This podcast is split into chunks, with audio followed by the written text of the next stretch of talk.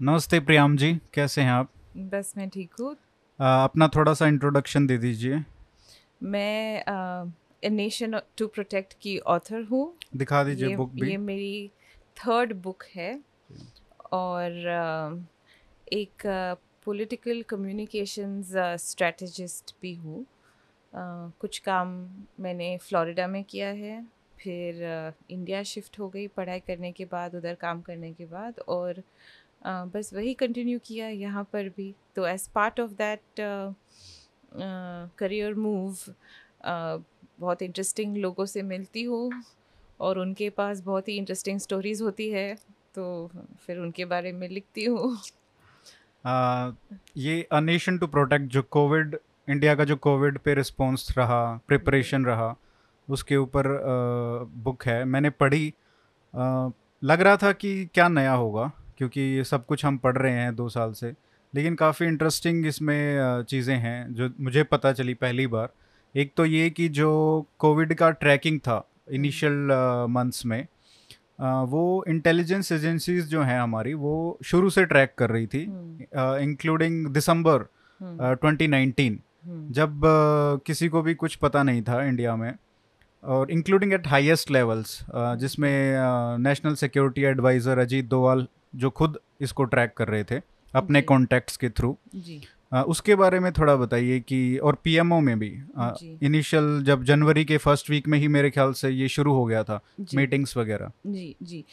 तो prime minister का एक अ, काम करने का तरीका है कि वो दिन में चालीस पचास लोग लोग से अपने सर्कल में पर्सनल सर्कल में से फ़ोन पे बात करते हैं। जी।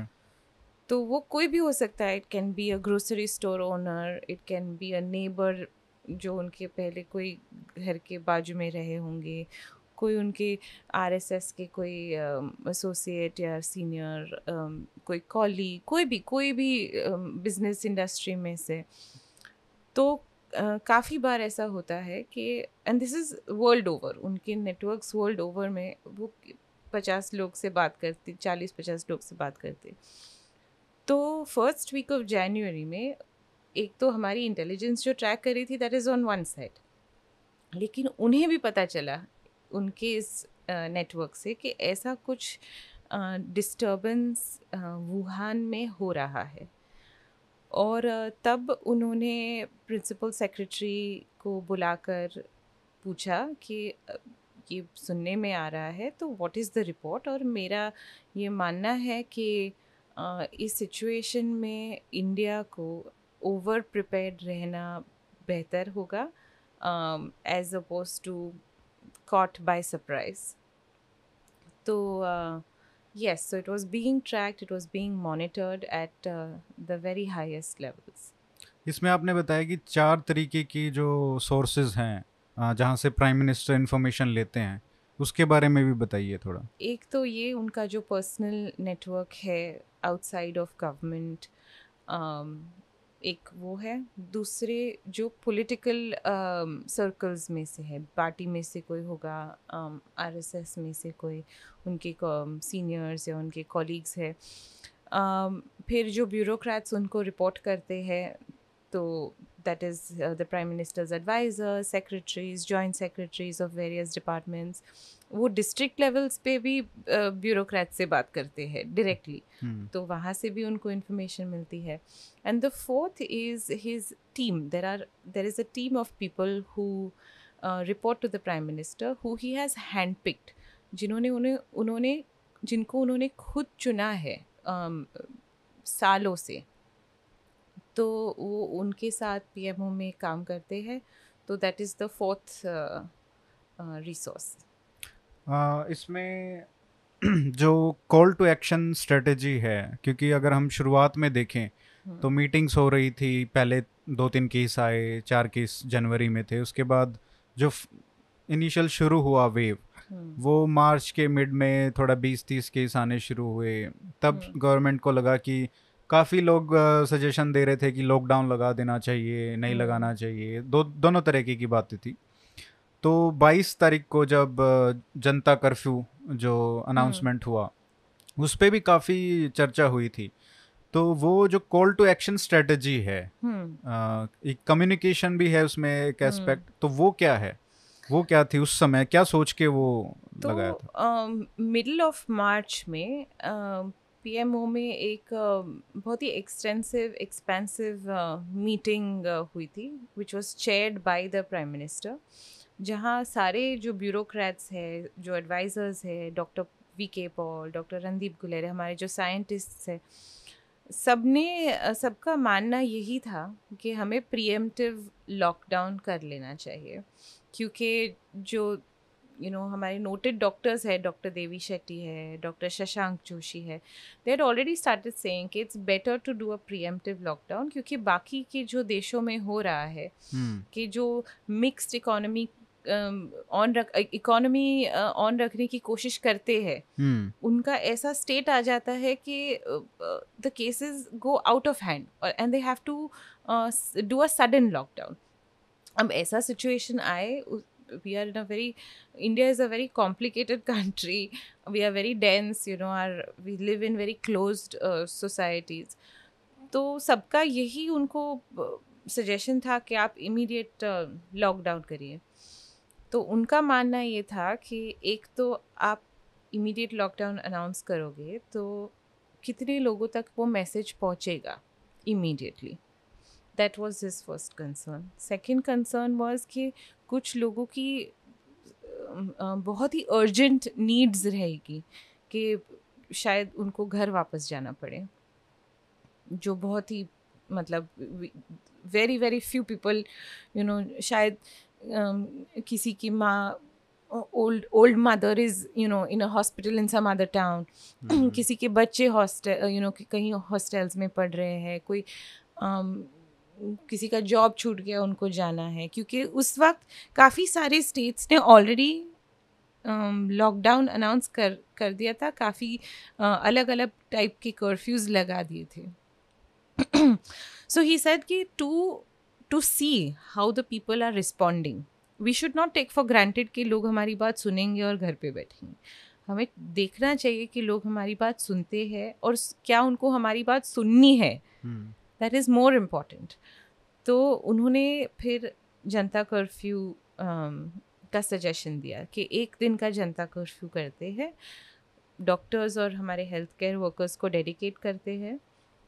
और एक कॉल टू एक्शन वो थाली ताली वगैरह जो कॉल टू एक्शन था वो अ, करते उससे क्या होगा कि गाँव गाँव में घर घर पे मेरा घर अगर ताली बजा रहा है तो बाजू के घर को भी पता चलेगा कि ये क्यों ताली बजा रहे क्यों थाली बजा रहे उनके बाजू के घर में भी पता चलेगा। So the message will spread by word of mouth sort of ये जो एंगल है ये हम्म। किसी ने भी अ, मेरे ख्याल से ये सोचा नहीं था कि ये भी एक कम्युनिकेशन स्ट्रेटजी या हो सकती है Yeah. और उनको जैसे ग्रेट कम्युनिकेटर तो बोला ही जाता है या अ, लेकिन सब लोग यही सोच रहे थे कि थाली क्यों बजवाई थाली हाँ। क्यों बजवाई राइट हाँ कि ये तो नौटंकी है हम्म। क्या इससे क्या फ़र्क पड़ेगा और किसी ने भी ये एंगल नहीं लेके आए कि जो प्रधानमंत्री आपने लिखा है कि भाई चलो ट्विटर पे या सोशल मीडिया पे इतने फॉलोअर्स हैं वहाँ हाँ। तक पहुँच जाएगा मतलब अगर लाइव टेलीकास्ट हो रहा है तो उतने लोगों तक पहुंचेगा। लेकिन एक बहुत बड़ा तबका है जो शायद ना तो ट्विटर देखता है ना सोशल मीडिया देखता है ना टीवी देखता है तो उनको कैसे पता चलेगा? तो ये एक स्ट्रेटेजी था कि अगर आपको नहीं पता है लेकिन अगर पूरे शहर में थाली बज रही है तो आप भी क्यूरियस होंगे कि, कि क्यों बज रही है। तो एक बहुत बड़ा कम्युनिकेशन स्ट्रेटेजी था जो काम किया। जो काम किया। हम्म तो ये एक काफ़ी अच्छा एस्पेक्ट है बिल्कुल और जब उन्होंने ये रिस्पांस देखा लोगों का जनता कर्फ्यू का तो तब उनके मन में जो ये क्वेश्चन था कि क्या लोगों को हमारी बात माननी है कि नहीं? अगर माननी है तो फिर हमारी रिस्पॉन्सिबिलिटी बनती है कि we you know lead the nation you know तो ये रिस्पॉन्स की बात उनको यू नो ट्रूली उन it was like a rice वो राइस टेस्ट बोलते हैं ना कि चावल आप पका रहे तो आप नाइफ अंदर डाल के देखते कि पक गए कि नहीं हम्म, So this was like a rice test. कि people were afraid, people were looking for decisive leadership. उनको चाहिए था कि कोई उनको बताए कि अपनी जान कैसे बचाए हम्म, uh, तो फिर ही टुक द लीड। और इस इसी तरीके की जो कम्युनिकेशन स्ट्रेटजी थी वो जब मास्क की बात आ रही थी कि मास्क लोगों को लगाना चाहिए वो मैसेज कैसे जाए? तो जब लाइव टेलीकास्ट किया था प्राइम मिनिस्टर्स के एड्रेस का टू द नेशन उसमें भी उन्होंने वो गमछा लगा के जानबूझ के वो पहले पंद्रह बीस सेकंड ऐसे हटाया और उसके बाद बोलना शुरू किया। बिल्कुल और वो वो फ़ोटो उन्होंने अपने प्रोफ़ाइल पिक्चर सोशल मीडिया पे जब तक हमने one billion vaccine doses cross नहीं कर लिए तब तक वही पिक्चर वो गमछा कवरिंग द माउथ वाला फ़ोटो रखा to send the message how important mask wearing is इसके बाद जो पहला चैलेंज आया सबसे बड़ा वो था कि जो हमारे माइग्रेंट्स थे जी। आ, उनका बहुत बड़ा चैलेंज था। उसमें लोग घर जाने लगे। आ, हम्म। उसमें काफ़ी मिस इन्फॉर्मेशन था मीडिया की तरफ़ से। कुछ अंडर द ग्राउंड भी था कि वहाँ से बस मिल रही है वहाँ पे चलो। Rumours hmm. काफ़ी थे। आ, हम्म। क्या गवर्नमेंट इसमें फेल हुई कि एंटिसिपेट करने में कि इतने लोग हैं क्या होगा उनका?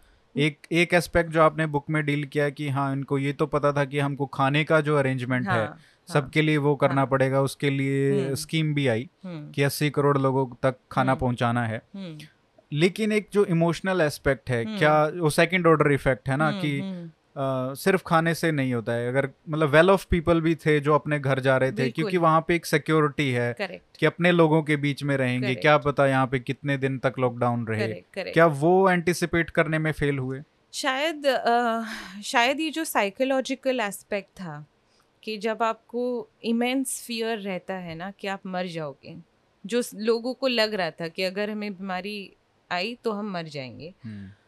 तो हमें घर जाके मरना है हम्म। ये जो सोसाइटी में जो ये साइकोलॉजिकल एस्पेक्ट था वो यू you नो know, इतना स्प्रेड हुआ कि एंड प्लस जो वो यू नो लोग इंस्टिगेट कर रहे थे कि जाइए आपको जाना ही चाहिए यहाँ मत रहिए हम्म।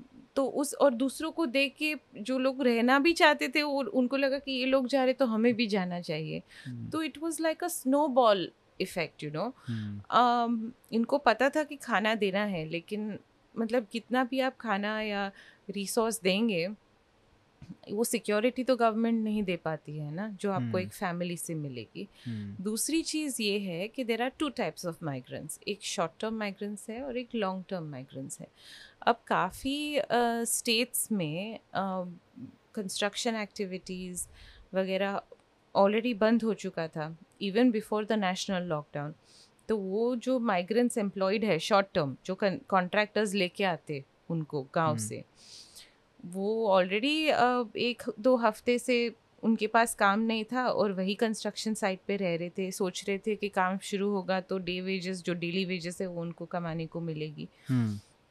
लेकिन जब नेशनल लॉकडाउन अनाउंस हुआ फिर तो उनको ऑब्वियसली कॉन्ट्रैक्टर्स ने छोड़ दिया कॉन्ट्रैक्टर्स ने उनको वापस भी नहीं भेजा हम्म। तो कैसे चलता उनका रहना करना? They don't even have a place to stay वो तो साइट पे रहते तो कितना दिन साइट पे रहते? हम्म। अब महाराष्ट्र की आप बात देखिए महाराष्ट्र में at any given point in time समझिए मार्च 2020 में दो करोड़ से ज़्यादा माइग्रेंट्स थे।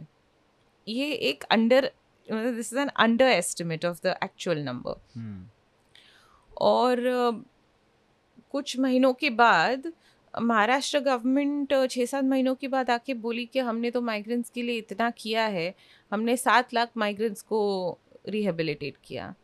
What is seven lakh migrants what are you what are the rest of them going to do they are going to go back right so I think बहुत सारे states में migrants को ये भी इशू आया क्योंकि वो जो उनका राशन कार्ड था दैट इज़ uh, वो डोमिसाइल उनका जो डोमिसाइल रिक्वायरमेंट था to access ration from the ration shops वो भी सॉर्ट आउट होने में कुछ हफ़्ते लग गए hmm.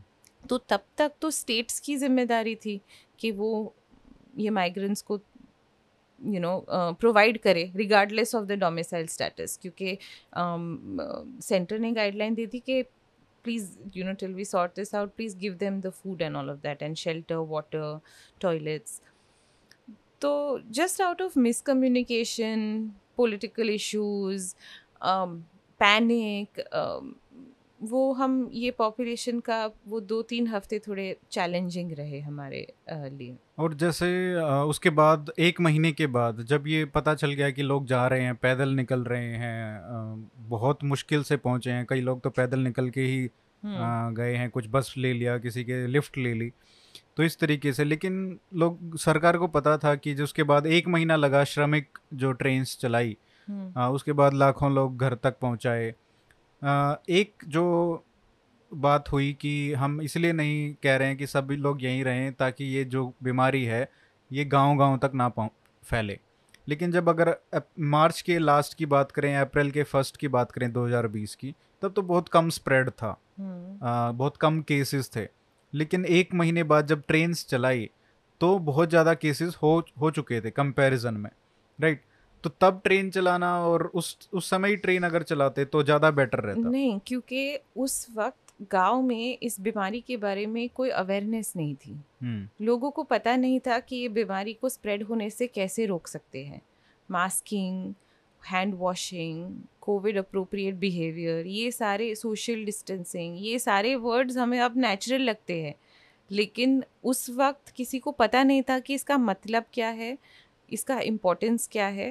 और गाँव में जब तक ये अवेयरनेस पहुँच जाए हम्म। तब तक हमें उनको रोक के रखना था वन नंबर टू जो हमें एब्सोलूट नेसेसरी जो हेल्थ इंफ्रास्ट्रक्चर चाहिए हमें पता था कि ये रेस्पिरेटरी डिज़ीज़ है तो जिनकी डिज़ीज़ बढ़ जिनकी बीमारी बढ़ जाती है उनको रेस्पिरेटरी ब्रीदिंग में हेल्प लगेगी हम्म। तो जब तक हम वो कैपेसिटी हर डिस्ट्रिक्ट में ऑगमेंट नहीं कर पाए तब तक तो हम उनको भेज ही नहीं सकते थे क्योंकि even if there there were only few cases that could also snowball into many more cases right और अगर विलेजेस और you know semi urban areas में फैल जाता जब हमारे पास वहाँ इतनी कैपेसिटी नहीं थी तो हम बहुत ज़्यादा मौतें देखते हैं hmm. तो अगर वो मतलब ये है कि शहरों में तो फिर भी कुछ इंफ्रास्ट्रक्चर है तो कुछ कंट्रोल कर सकते थे। इंफ्रास्ट्रक्चर है आइसोलेशन सेंटर्स क्विकली हम uh, बना रहे थे हर सब स्टेट्स बना रहे थे जम्बो सेंटर्स कुछ स्टेट्स uh, बना रहे थे। हम्म। तो हम मॉनिटर कर पा रहे थे डिज़ीज़ को। गाँव में तो मॉनिटर करना भी मुश्किल था। हम्म। उस वक्त। uh, एक जो क्रिटिसिज्म मेरा भी रहा है कोविड को हैंडल करने में दोनों स्टेट्स का ज़्यादा सेंटर का भी वो ये है कि आ, जो इन्वॉल्वमेंट है प्राइवेट सेक्टर का वो उतना नहीं रहा। आ, कहीं ना कहीं स्केप्टिसिज्म है। वो शायद आप कह सकते हैं कि हमारी जो मेंटेलिटी है कहीं ना कहीं सोशलिज्म इतना अंदर तक जा चुका है कि पॉलिटिशियंस भी शायद कतराते हैं कि लोग क्या कहेंगे। हम्म। और आ, वो दोनों स्टेट्स में भी देखने को मिला सेंटर में भी। जैसा आपने भी एक एग्जांपल दिया है मिस्टर एमपी हैं कोई जो थे आ, हम्म। उनको वो बीमार पड़े और पहले क्या था कि सिर्फ़ आप गवर्नमेंट हॉस्पिटल्स में ही ट्रीटमेंट होगा कोविड का हम्म। क्योंकि केसेस कम थे उस समय तो उन्होंने वो जाके प्राइवेट हॉस्पिटल में चले गए फिर जब उनका टेस्ट रिज़ल्ट आया हम्म। चार दिन के बाद। थोड़ा सा इम्प्रूवमेंट होना शुरू हुआ था हम्म। लेकिन उनको फिर टेस्ट पॉजिटिव आया तो उनको ज़बरदस्ती शिफ्ट किया गया। गवर्नमेंट हॉस्पिटल में जहाँ पे कोई सुविधा नहीं थी आईसीयू बेड्स की और वेंटिलेटर्स की वहाँ पे उनकी सिचुएशन खराब हो गई और कुछ दिन बाद वो उनकी डेथ हो गई। मतलब वहाँ पे अगर प्राइवेट हॉस्पिटल में वो रहते तो शायद बच सकते थे। या हम अगर शुरू से ही प्राइवेट हॉस्पिटल्स को यूज़ करते, उनकी कैपेसिटी को यूज़ करते तो शायद और अच्छा हो सकता था। इस तरीके की कम से कम मौतें तो नहीं होती। बिल्कुल बिल्कुल, लेकिन आपको वी शुड रिमेम्बर कि उस वक्त स्टेट्स अपनी अपनी पॉलिसीज़ बना रहे थे।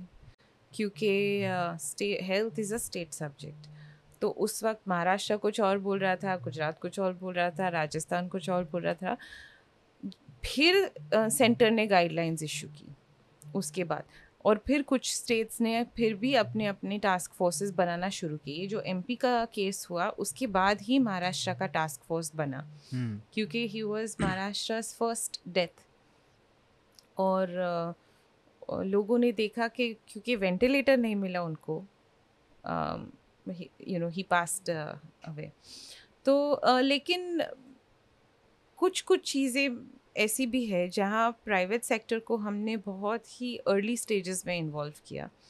जैसे कि PP kits, ventilators mask vaccines हमारे medical essentials medicine pharmaceutical products ये सब जो ऑगमेंट करना था हाँ तो ऑप्शन ही नहीं था। ऑप्शन ही नहीं था तो क्योंकि प्राइवेट सेक्टर ही ऐसा था जो मैन्युफैक्चरिंग में ज़्यादा था तो उनकी हेल्प ली जा सकती जी थी। बिल्कुल बिल्कुल। तो हमने प्रोएक्टिवली गवर्नमेंट ने उनकी हेल्प ली। हम्म, जो जिस मॉडल पे हम गवर्नमेंट ऑफ़ इंडिया ने कभी भी काम नहीं किया है रिस्क फंडिंग जिसे बोलते हैं। हम्म, वो प्रोएक्टिव हम रिस्क फंडिंग किया है उन्होंने। ये वैक्सीन के स्ट्रेटजी में अब क्लियरली दिखता है कि जैसे कंपनीज़ प्रूफ ऑफ़ कॉन्सेप्ट लाई कि देखिए this is our vaccine are working तो तुरंत सीड फंड किया। फिर उन्होंने मैन्युफैक्चर मैन्युफैक्चरिंग कैपेबिलिटी डेमोन्स्ट्रेट की तो एडवांस्ड ऑर्डर्स प्लेस किए। बल्क में रॉ मटेरियल्स खरीद पाए। तो ये इस तरीके की रिस्क फंडिंग तो गवर्नमेंट ऑफ़ इंडिया ने कभी की ही नहीं है। हम्म उसमें भी मेरा जैसे ये था कि जब हो रहा था ये सब वैक्सीन का इनिशियल स्टेजेस में था रोल आउट शुरू हो चुका था, वहाँ पे भी ये बातें आई कि जो कैपिंग है प्राइस कैप करना चाहिए। गवर्नमेंट ने फोर्स किया कि 200 ढाई सौ रुपये इससे ज़्यादा नहीं रख सकते। वो एक, ठीक है, वो एक एग्रीमेंट था बट अगर थोड़ा सा वहाँ पे लिबरल होते कि आप थोड़ा सा उसको रिलैक्स करते तो शायद जो वैक्सीन का जो प्रोडक्शन है वो बढ़ सकता था। क्योंकि अगर आपको आपके पास पैसे आ रहे हैं या एक्सपेक्टेशन है कि ज़्यादा पैसे आएँगे गवर्नमेंट अगर ज़्यादा ऑफ़र करती प्राइस तो शायद वो प्रोडक्शन कैपेबिलिटीज़ इंक्रीज कर पाते इन्वेस्ट कर पाते नए रिसोर्सेज में। क्या वो एक फैक्टर था या वो लिमिटेशन था कि इतने टाइम में आप नहीं कर सकते थे नई फैसिलिटीज़ नहीं जहाँ तक मेरा नॉलेज है मिस्टर पूनावाला से मैंने एक्सटेंसिवली हाँ, बात की है इस इसीलिए मैंने पूछा ये। तो उनको तो ये प्राइस इशू का प्रॉब्लम नहीं आया है। उन्होंने तो काफ़ी पैसे इंटरनेशनल ऑर्गेनाइजेशन से दूसरी कंट्रीज़ से रेस कर लिए थे। जब देखिए we are still a developing country हम अमेरिका या यूके जैसे millions and billions of dollars का रिस्क फंड नहीं कर सकते। जब तक हमें पता नहीं है कि हमारी जो वैक्सीन्स को हम रिस्क फंड कर रहे हैं, वो फॉर श्योर डेटा उसका एफिकेसी डेटा और सेफ्टी डेटा पॉजिटिव रहेगा।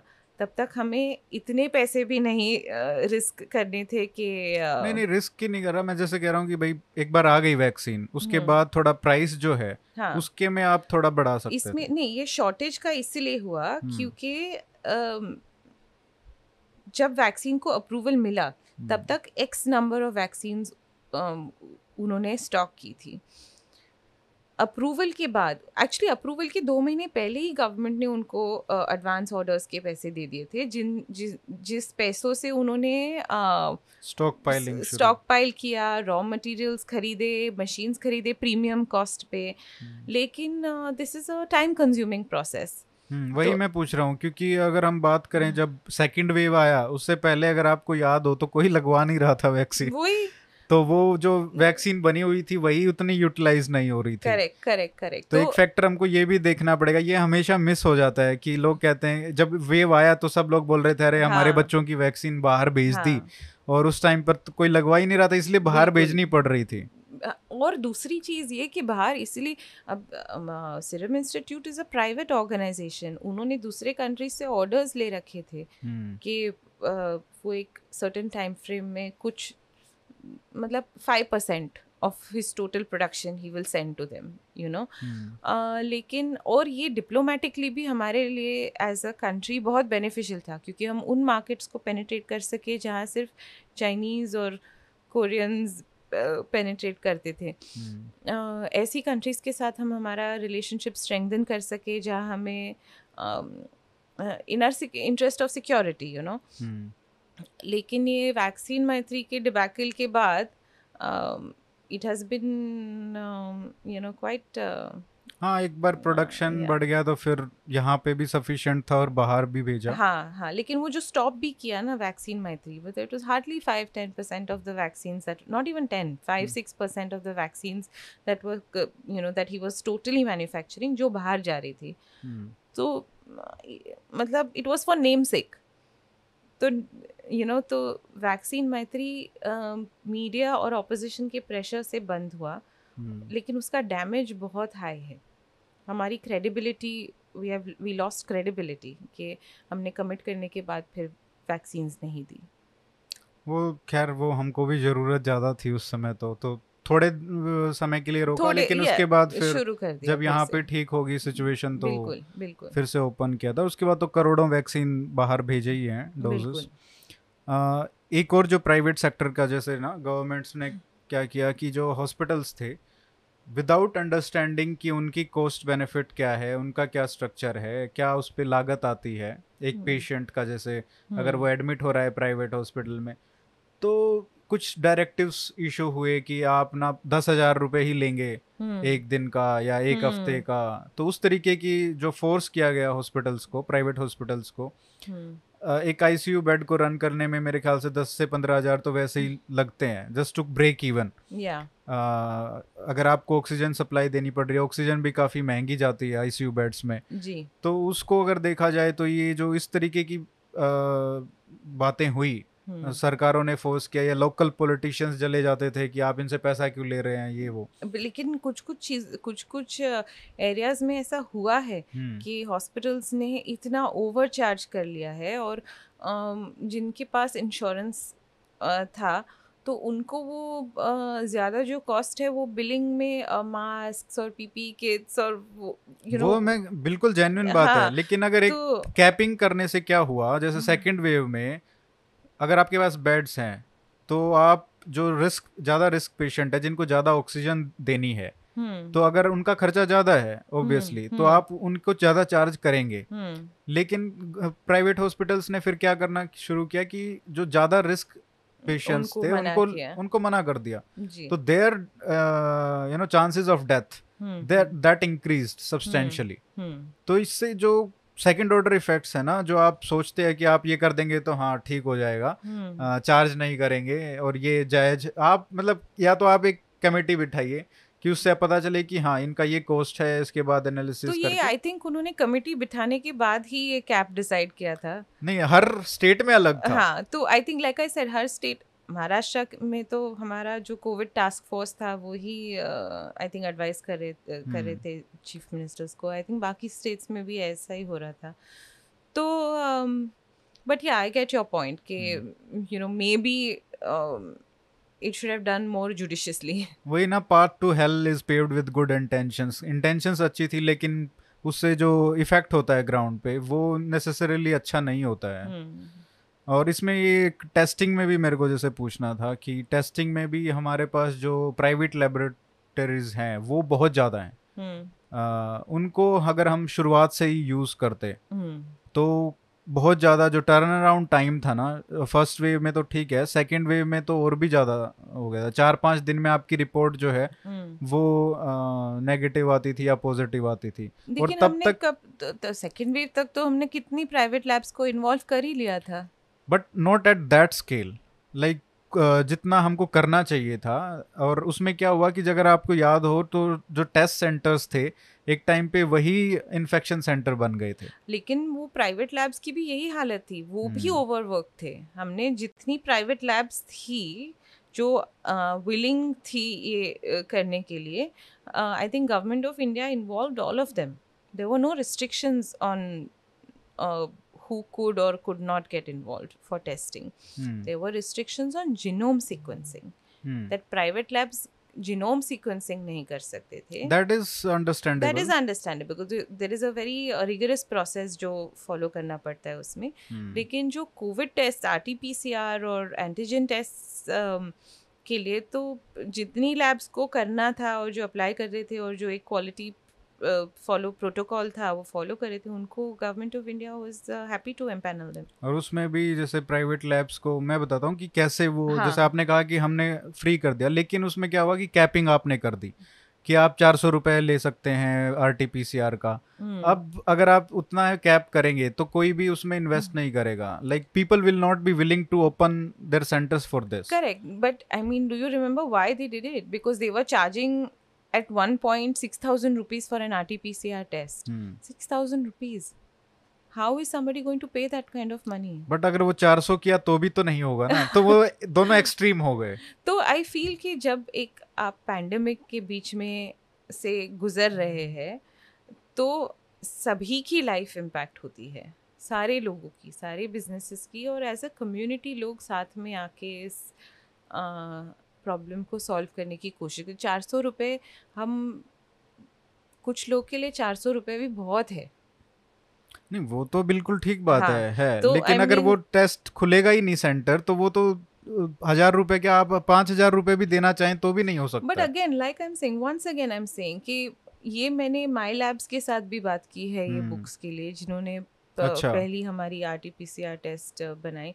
हम्म, तो उनको ये कैपिंग से प्रॉब्लम आई नहीं है। हम्म, they were okay with this kind of capping. So I think that there has been a body that the government has formed that suggested that this is an appropriate price uh, cap क्योंकि तभी कोई profiteering के बारे में सोचता नहीं है pandemic के बीच में नहीं जैसे तो- लैब वो तो टेस्ट किट हो गया। मान लो उन्होंने बोला कि माई लैब हम पाँच सौ रुपये या चार सौ रुपये में ये टेस्ट किट बना के दे सकते हैं।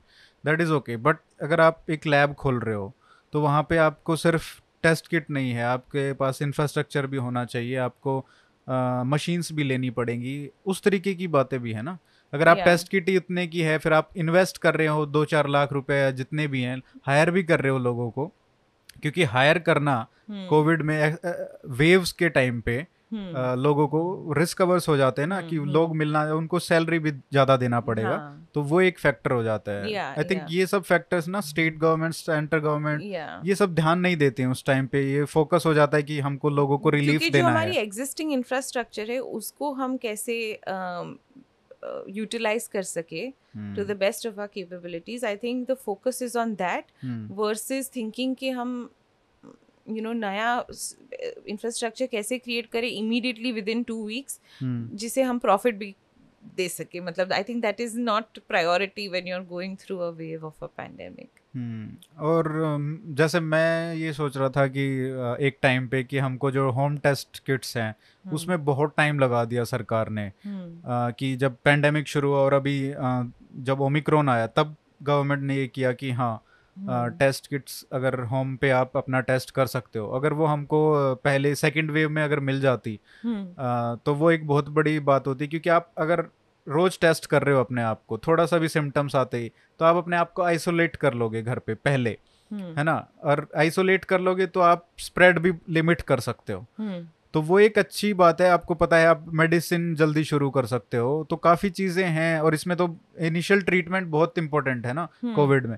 तो वो सारी चीज़ें हैं वो एड ऑन करके बहुत हम्म। बड़ा फैक्टर क्रिएट कर सकती हैं। हाँ। तो आपको क्या लगा कि जब आपने सरकार से बात की या लोगों से बात की तो क्यों एक हेजिटेशन था कि जो रैपिड एंटीजन टेस्ट किट्स हैं होम पे टेस्टिंग करने के लिए? एक तो accuracy was one of the things of those home kits कि सारे लोग अब होम होम टेस्टिंग एंटीजन करे तो that is not a fully accurate test दूसरा ये है कि सरकार को rapid antigen test serological surveys के लिए यूज़ करनी थी टू एसेस कि कम्युनिटी में कितना परसेंटेज ऑफ़ स्प्रेड है.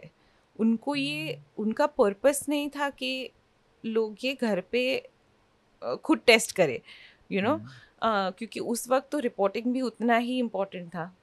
लोग रिपोर्ट भी मतलब अगर घर पे सब टेस्ट कर लेते तो शायद रिपोर्ट भी नहीं करते you know it was very in the first wave तो it was very important to follow the patients also test track tracking हो रही Yeah. थी वो सब तो हो रहा all था। that was also very very equally important to study the prog- uh, p- um, how the disease progresses but कहीं ना कहीं मुझे लगता है कि अ, वो जो ट्रस्ट है लोगों को ट्रस्ट करना चाहिए था सरकार को कि वो लोग अगर इतने जिम्मेदार तो हैं कि अपने कम से कम ये नहीं कि मैं बाहर जाऊँगा कम से कम अपने परिवार वालों को तो या बट लेकिन वो टेस्ट अगर एक्यूरेट नहीं है तो क्योंकि हमारे पास चाइना से जो किट्स आई थी हमें वो यूज़ करने के बाद पता चला कि दे आर वेरी इनएक्यूरेट हाँ वो शुरुआत वाली तो तो बहुत एग्जैक्टली तो खराब थी, हाँ। तभी अलग अलग कंपनीज़ आ रही थी अपनी सैंपल्स देके बट हमें पता नहीं था कि how accurate these tests are एक एक्यूरेसी एक बैच से दूसरे बैच में भी यू नो डिफर कर रही थी तो पहली वेव हमने फ्लैट इन कर दी already by the time we reached a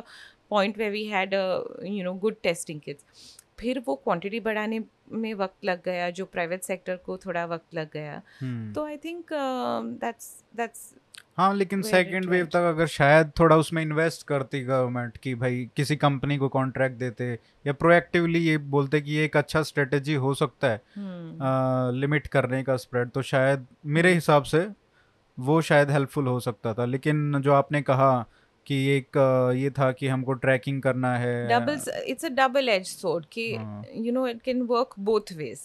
There are there is merit also कि लोग अपने फटाफट आइसोलेट कर सकते हैं। But then there are some demerits also कि ओमिक्रॉन में जैसे बहुत लोगों ने अ, मैंने भी दस दस एक किट ले ली थी तो लेकिन बहुत लोगों को फ़ायदा भी हुआ इससे हाँ, कि लेकिन- घर पे टेस्ट किया और घर पे रहे अगले दिन ऑफ़िस नहीं गए उस लेकिन सबसे। लेकिन ये भी हुआ कि ओमिक्रॉन डिटेक्ट नहीं हो रहा था टेस्ट पे। हम्म। बहुत लोगों के डिटेक्ट करना आई थिंक अब इस टाइम पे जब कम्युनिटी ट्रांसमिशन हाँ। हो चुका है तो शायद उतना प्रायोरिटी नहीं होना चाहिए। फिर भी टेस्ट किट्स पे डिटेक्ट नहीं हो रहा था ओमिक्रॉन के हम्म, वक्त। अब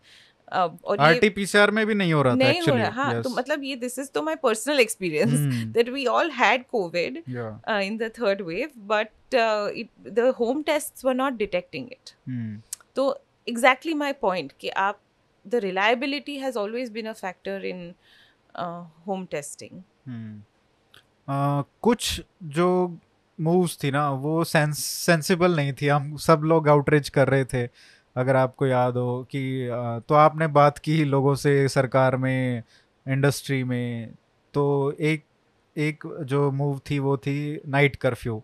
Hmm. तो इसका क्या लॉजिक था? देखिए ऐसा नहीं है कि कोरोना रात को स्प्रेड नहीं होता है। मुझे और पता है कि रात को ही बहुत कम लोग बाहर निकलते हैं। लेकिन मैं आपको ये भी बताती हूँ कि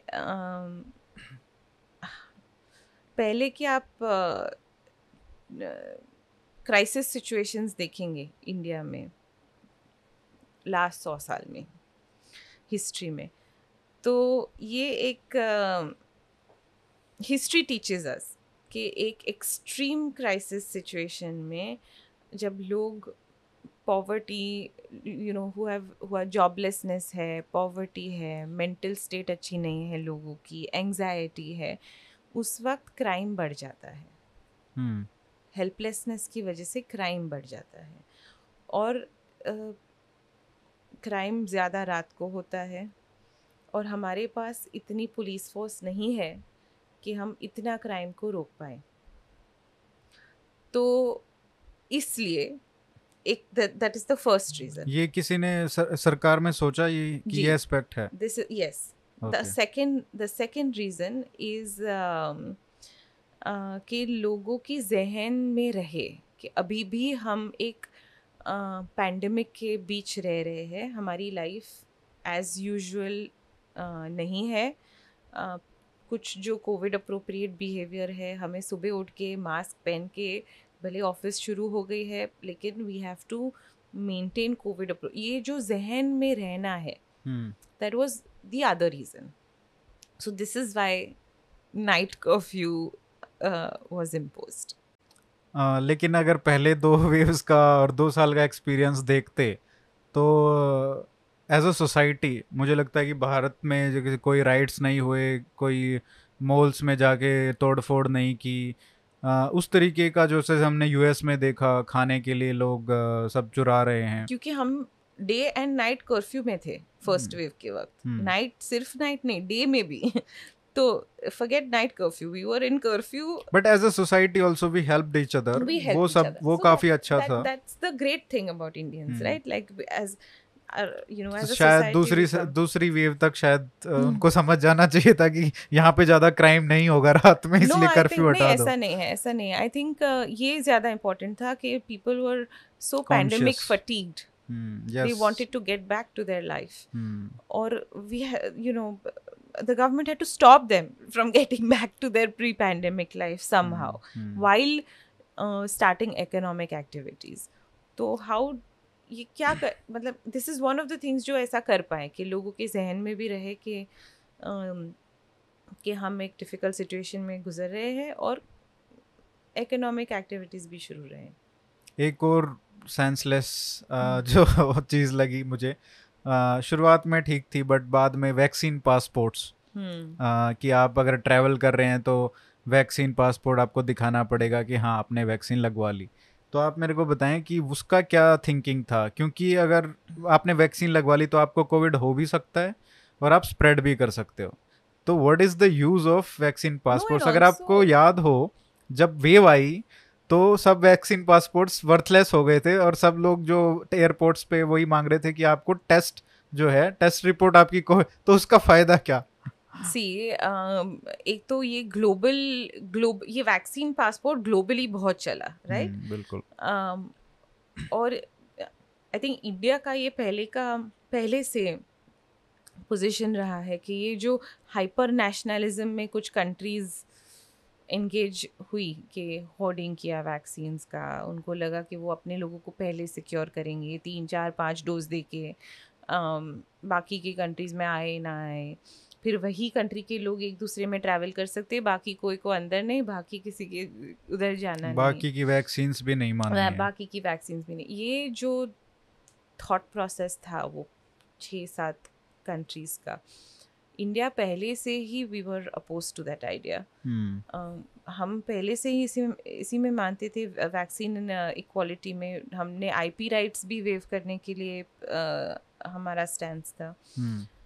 So we've no yeah we've not believed in that idea of this vaccine passport because it promotes inequality लेकिन जो स्टेट टू स्टेट है सो जो गाइडलाइंस निकल रही थी कि आपके पास होनी चाहिए ये डोजेस होने चाहिए और कुछ स्टेट्स तो रैंडम कुछ हाँ, भी कर रही थी अपना अपना। हाँ, इसलिए मैं बोल रहा हूँ कि ये जो स्टेट गवर्नमेंट्स का हैंडलिंग था वो तो अलग ही लेवल पे क्योंकि था। वो बहुत लोग बहुत स्टेट्स जो बाहर हो रहा था इंडिया के बाहर उससे बहुत ज़्यादा इन्फ्लुएंस हो रहे थे। हम्म। जो नॉट नेसेसरीली वो राइट स्ट्रेटजीज थी राइट कॉमन सेंस नहीं हाँ, फॉलो कर रहे थे। वही अब वैक्सीन बाइंग के लिए भी कितने स्टेट्स ने कितने सीएम्स ने तो लेटर लिखे कि हमें बाय करने दो अपने आप। हाँ, हम करने तो दिया फिर कुछ हुआ नहीं हम ना खुद टेंडर करेंगे। हमें फाइज़र ही चाहिए हमें मॉडर्ना ही चाहिए। आपका क्या ये क्यों आप M R N A vaccine हमारे तक पहुँचने नहीं दे रहे हैं? What is this conspiracy you know you are an autocrat how can you control the buying of vaccine this was the narrative और ये प्रधानमंत्री जो आपने लिखा है प्रधानमंत्री के भी आ, उसमें था कि अगर हम अपनी वैक्सीन बना रहे हैं तो क्या लोग उस पर विश्वास करेंगे कि क्योंकि पहली बार ऐसा होगा जब हम अपना वैक्सीन बनाएँगे। और लोग कभी ये ना बोलें कि हमको तो बाहर जो बन रही है वो मिले। और कैसे कैसी टर्म्स रखते थे और और प्रधानमंत्री तो अप्रैल ट्वेंटी ट्वेंटी से इन्वॉल्व थे ये hmm. पूरी वैक्सीनेशन जर्नी में। He was taking a very keen personal interest in it तो उनको तो पता था कि ये फॉरेन जो फॉरेन वैक्सीन मैन्युफैक्चरर्स है वो किस टाइप की भाषा यूज़ करते हैं। तो जब स्टेट्स ने मांग की कि हमें खरीदने दो उनको पता था आउटकम इसका।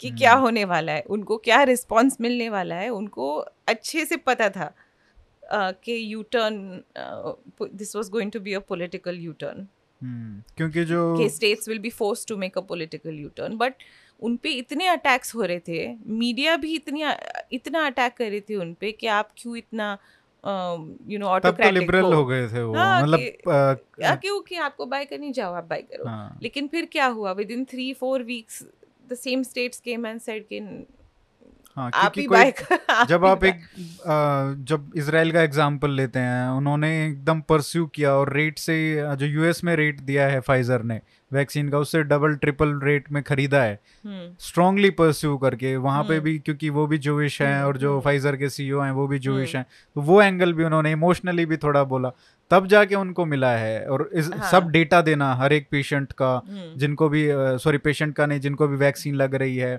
वो सब डेटा उनको फाइजर को पहुंचाना। Exactly exactly. वो सब डील आप कैसे कर सकते हैं? स्टेट कैसे करते हैं? और ये टेंडर निकाल रहे हैं कि नहीं इतना मिनिमम प्राइस होना चाहिए इतना वो होना चाहिए। तो it was senseless thing absolutely and embarrassing for the country actually you know कि imagine what those companies are thinking कि तमिलनाडु से ऐसा टेंडर निकला है महाराष्ट्र से बीएमसी ने भी निकाला था शायद। हाँ और I mean there were no responses. I think uh-huh. some Uh. dealer from some European country responded with Yeah. some ridiculous rate, but other than that, there were no responses from any uh, companies. Yeah. आ, कुछ एक जो senseless जो centre uh, से जो आया वो था कि जो हॉस्पिटलाइजेशन था असिम्टोमेटिक केसेस का वो पता नहीं क्यों जारी रखा अभी तक ओमिक्रॉन में भी देख रहे थे कि हम्म। असिम्टोमेटिक केसेस को भी अंदर रख रहे थे. मोस्टली असिम्टोमेटिक ही थे. आ, जो मुंबई का एग्ज़ाम्पल नहीं तो 90 परसेंट एसिम्टोमेटिक थे 80 टू 90 परसेंट और कुछ लोगों को वो फिर भी वो कर रहे थे दो साल बाद भी Hmm. तो मतलब क्योंकि ट्रे, ट्रेसिंग वगैरह सब बंद हो चुका था उस टाइम तक तो वो कुछ मूव समझ में नहीं आया। बॉम्बे में तो ये नहीं था। आई डोंट थिंक महाराष्ट्र में ये था हाँ, दिल्ली में ये सफदरजंग में कर हाँ रहे हाँ थे यहाँ हाँ। यहाँ मा- महाराष्ट्र में तो नहीं था। महाराष्ट्र हम्म। में तो एट होम वही रिकमेंडेशन था कि अगर आपको माइल्ड और मॉडरेट डिज़ीज़ है तो आप घर पे रहिए stay in touch with your doctor और अगर आपके सिम्टम्स एग्जैजरेट होते हैं तो फिर आप एडमिट होइए। That was the guideline in most of the states कुछ स्टेट्स वैक्सीन के बारे में जो डेवलपमेंट है उसके बारे में बताइए जो आपने लिखा है अपने बुक में काफ़ी बड़ा पोर्शन है। आ, कब ये प्रिपरेशन शुरू हुआ? क्योंकि बहुत लोगों को लगता है कि जब इन्होंने प्राइवेट सेक्टर ने वैक्सीन बना ली तब तो मोदी जी आ गए क्रेडिट लेने के लिए। आ, वो भी 2021 में। लेकिन ये जो प्रोसेस है वैक्सीन डेवलपमेंट का ये 2020 में शायद शुरू हो गया था। अप्रैल 2020 में चौ चार अप्रैल 2020 हम्म, में प्राइम मिनिस्टर सर ने पहली मीटिंग ली वैक्सीन मैन्युफैक्चरिंग और एक्विजिशन के बारे में। और तब उन्होंने सारे जो लोग थे प्रेजेंट उस मीटिंग में उनको बोला कि you do what you need to do to get the vaccines and enough vaccines in the shortest possible time for all the people of our country that was his directive hmm, तो अगर आपको जो दूसरी company से उनसे बात करनी पड़े तो वो करिए। उनसे आपको डील बनानी है तो वो करिए। दूसरी कंट्रीज़ के पास जाना पड़े तो डिप्लोमेटिकली हमारे वो एफर्ट्स शुरू होने चाहिए। यहाँ पे जो कंपनीज़ अगर कोशिश कर रही है कुछ बनाने की तो उनको इनक्रेज करिए। तो तब से ये प्रोसेस शुरू हो चुका था। अब एस्ट्राजेनेका के वैक्सीन में 150 से ज़्यादा इंग्रेडिएंट्स रॉ मटेरियल्स बाहर से आते हैं। और यूएस ने तो एक्सपोर्ट पे बैन लगाया था उन मटेरियल्स का। तो देर वॉज़ नो वे कि वो वैक्सीन बन पाती। तो गवर्नमेंट ऑफ़ इंडिया के बैक चैनल डिप्लोमेसी के वजह से यूएस ने सिर्फ़ इंडिया के लिए और सिर्फ़ उन मटेरियल्स की लिस्ट जो हमने उनको दी उन मटेरियल्स के लिए वो बैन लिफ्ट किया। हम्म, और क्योंकि हमारे प्राइम मिनिस्टर ने उनको एक क्वांटिटी का भी अश्योरेंस दिया कि we will take X quantity from you तो अब ये भी प्रॉब्लम आया कि जो रॉ मटेरियल्स बना रही थी जो कंपनीज़ अमेरिका में फॉर एग्जांपल वो छोटी छोटी कंपनीज़ कभी भी उन्होंने लाइफ में इतनी क्वांटिटी में रॉ मटेरियल्स बनाया ही नहीं है। हम्म, तो सडनली जो रिक्वायरमेंट आ गई India is such a big country तो ये रिक्वायरमेंट फुलफिल करने के लिए पैसे लगते हैं फाइनेंसिंग मशीन्स लगते हैं, उनको रॉ मटेरियल लगते हैं, उनको बैंक का स्पॉन्सरशिप लगता है। तो हमारी इंडियन गवर्नमेंट ने उन छोटी छोटी कंपनीज़ को भी हेल्प किया to acquire American bank sponsorship so they could augment their production so that Could lift the export ban and give it to India. Hmm, तब जाके कोविशील्ड बनी है। हम्म, और तब जाके हमारे ओवर 97 परसेंट पीपल अडल्ट को वैक्सीन मिली है। हम्म। तो ये this awareness is not there आपने भारत बायोटेक के सीईओ से भी बात की फाउंडर से? नहीं या उनसे उनसे बात नहीं, नहीं हो उनसे बात नहीं आपने प्रधानमंत्री मोदी जी से बात की। और शायद अजीत दोवल जी से भी बात हुई आपकी। ब- बहुत सारे लोग से उनकी जो क्लोज टीम है अच्छा। पीएमओ में उन का, काफ़ी सारे लोगों से बात पीएम से काफ़ी घंटे बात हुई आपकी तो उनके बारे में बताइए कुछ आपने क्या नया सीखा? एक्चुअली जब बाय द टाइम मैंने पीएम से बात की तब तक 90 परसेंट ऑफ़ द बुक मैं लिख चुकी थी। अच्छा। तो उनसे तो तो मेरे जो क्वेश्चंस थे उनकी टीम ने ऑलरेडी आंसर कर दिए थे। तो उनसे तो मुझे ये सब फिलोसॉफिकल चीज़ें पूछनी थी कि क्या आपको डर लगा कि आप इतने लोगों को कैसे बचाएँगे? आपको स्ट्रेंथ कहाँ से मिलती है? उस उस समय पे आपको स्ट्रेंथ कहाँ से मिली? तो क्या जवाब था उनका? क्योंकि तो, वो मुझे लगा नहीं कि इसमें है शायद। है इनफैक्ट सो ही सेड के कि he had confidence in his team first of all वो उनका सबसे प्रोमिनेंट पॉइंट था कि अब सात साल हो चुके थे उनका you know S P M तो उन्होंने जो स्ट्रीमलाइन किया है way of working specially between the senior bureaucrats तो he has he had confidence के I will be able to use this this management uh, team that I have created, and we will be able to fight this together. But together was the mm. point. इस वजह से he kept insisting that एक एक department अगर आके बोले कि for example अगर हेल्थ आके बोले कि नहीं नहीं हम ही करेंगे ये हेल्थ इशू है तो ये नहीं चलने वाला है it had to be a hold of government approach और ये उनका पहले से ये था स्ट्रेंथ उनको कहाँ मिली and these are his words I am going to quote him he said कि जब लॉकडाउन हुआ तब उनके पास काफ़ी समय था क्योंकि कोई उनको मिलने नहीं आता था वो कहीं जाते नहीं थे तो उन उनके पास थोड़ा फ्री टाइम रहता था। तो उस फ्री टाइम में आ, वो लोग उन लोगों के बारे में सोचते थे जिन लोगों को अपनी इतने जो ट्रैवल कर चुके हैं वो कंट्री पूरी कंट्री में इतने सालों से तो कहीं कहीं किसी और को मिले होंगे किसी को कहीं मिले होंगे। तो उनके बारे में सोचते थे कि वो आज की सिचु आज की स्थिति में इस वक्त क्या कर रहे होंगे और उनकी लाइफ कैसे इम्पैक्ट हुई होगी। hmm. अब वो कोई भी हो सकता है कोई रिच इंडस्ट्रियलिस्ट भी हो सकता है कोई चाहे यू नो नाश्ता बेचने वाला हो सकता है। और फिर वो एक इमेजिन कर लेते थे कि इस इस आदमी की ये स्थिति होगी आज। फिर वो उस आदमी को कॉल करते थे कि आपकी क्या स्थिति है आज? फिर as a common man anybody will get shock कि prime minister is calling me and you and that person would say कि सर हम ठीक है सिर्फ़ ये ये प्रॉब्लम है? या फिर कुछ लोग बोलते थे कि नहीं कोई प्रॉब्लम नहीं है हमारे पास खाना पहुँच रहा है आ, या कोई फार्मर्स बोलते थे कि नहीं हमारे टमाटर बेचने के लिए ट्रक्स नहीं है वगैरह वगैरह कुछ लोगों की ऐसी भी कंप्लेंट्स थी।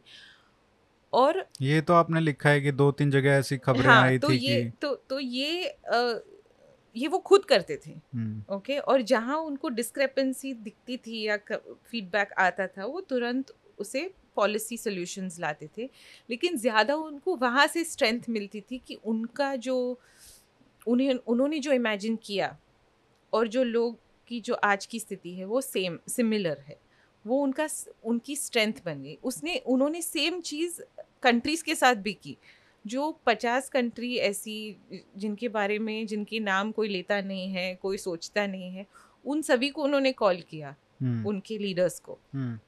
ऐसे और बताया कि आपको कुछ चाहिए तो हमें बताइए। इंडिया स्टैंड विथ यू किसी ने कुछ मांगा किसी ने खाना फ़ूड ग्रेन्स मांगे किसी ने बोला कि मेडिकल टीम को भेज दो हमारे डॉक्टर्स को ट्रेन करने की।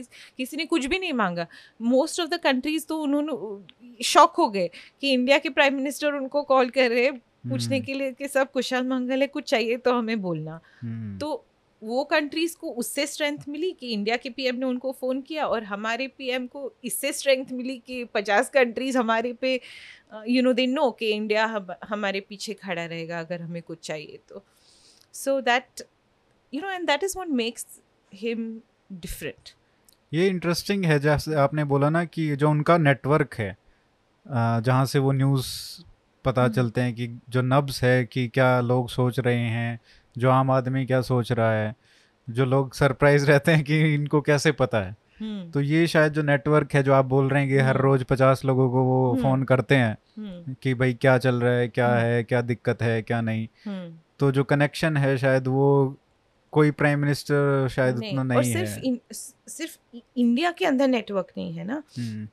अब उन्होंने वो फिफ्टी कंट्रीज़ को कॉल किया जिनके बारे में कोई सोचता भी नहीं। तो अब वो कंट्रीज़ के के लिए तो हम एक एसेट है ना हम्म। तो वो भी फिर प्राइम मिनिस्टर के नेटवर्क के में शामिल हो गए right as. Trusted partners so he is you're right that is his strength. और क्या बात हुई आपकी जो उन्होंने कुछ नया बताया हो जो लोगों को जानना चाहिए? कि ये जो कुछ कुछ जो पॉलिसीज़ आई जो प्रोएक्टिवली बहुत ही इनिशियली हमारी जो food you know food distribution जो स्कीम है वो तो बहुत ही जल्दी उन्होंने अनाउंस कर दिया था और अभी भी अ, चल रहा है चल वो रहा है। 2024 तक शायद अनाउंस हो गया हाँ तो वो उनका अ, गुजरात के दिनों से एक्सपीरियंस रहा था कि हम्म, जब वो नदियों में तो बहुत फ्लड्स आते थे वहाँ तो वो जाते थे रिलीफ वर्क करने तो तब वो देखते थे कि जो लोग सर्वाइवर्स है क्राइसिस के तो उनको ज़्यादा से ज़्यादा भूख की तकलीफ़ पड़ती है। हम्म, और पैसे देने से प्रॉब्लम सॉल्व नहीं होता है। जैसे मान लो कि जो बड़ी बड़ी कुछ कंट्रीज़ है उन्होंने कैश ट्रांसफर्स किए। उससे इन्फ्लेशन बढ़ गया। इन्फ्लेशन बढ़ गया नंबर वन अब इंडिया के लोग और हमारी मेंटालिटी अलग है। अगर हमें कैश मिलेगा क्राइसिस में तो हम स्पेंड नहीं करेंगे हम बचा के बचा रखेंगे। के रखेंगे। तो वो पैसा मार्केट में नहीं जाएगा और वो इकोनॉमी को पुश नहीं करेगा तो उसका कुछ फ़ायदा नहीं होगा। तो ही न्यू कि कैश ट्रांसफर्स तो एकदम ही जो ज़रूर एकदम ज़रूरत वाले हैं उनको देना पड़ेगा लेकिन otherwise he ruled it out and that is because of his personal experiences के ये उन्हों, आपने उन, उन्होंने बताया आपको। Hmm. कि food it was the food security that needed to be solve during a crisis and this is from his experiences from when he was a kid in Gujarat और जो वो रिलीफ वर्क करने जाते थे। hmm. R S S स्वयं सेवक तो लगते रहते हैं। तो उनको पता है कि भाई सब लोग पहले हाँ. क्या है कि खाना अगर है हाँ. तो जान बचेगी कम से कम। बिल्कुल बिल्कुल बिल्कुल। और इतनी आबादी वाले कंट्री में शायद प्रायोरिटी वही रहती है। और कुछ? ये तो बहुत अच्छी बात है एक आधी और बताइए। बाकी सब बुक में है आप आपके रीडर्स को बोलिए कि पढ़े। हाँ हाँ बिल्कुल आ, एक बार आप भी दोबारा से दिखा दीजिए। जी। आ, कवर जी। अ नेशन टू प्रोटेक्ट सभी को खरीदनी चाहिए बहुत अच्छी बुक है। काफ़ी अच्छी इंटरेस्टिंग इन्फॉर्मेशन आपको देखने को मिलेगी पढ़ने के लिए मिलेगी। आ, प्रियम जी बहुत बहुत धन्यवाद आपने समय दिया और ऐसे ही पुस्तकें लिखते रहें। अगर अगली बार आपसे महाराष्ट्र पे जो आपने पुस्तक लिखी है बिल्कुल। उस पर हम बात करेंगे। बिल्कुल। धन्यवाद। थैंक यू सो मच धन्यवाद।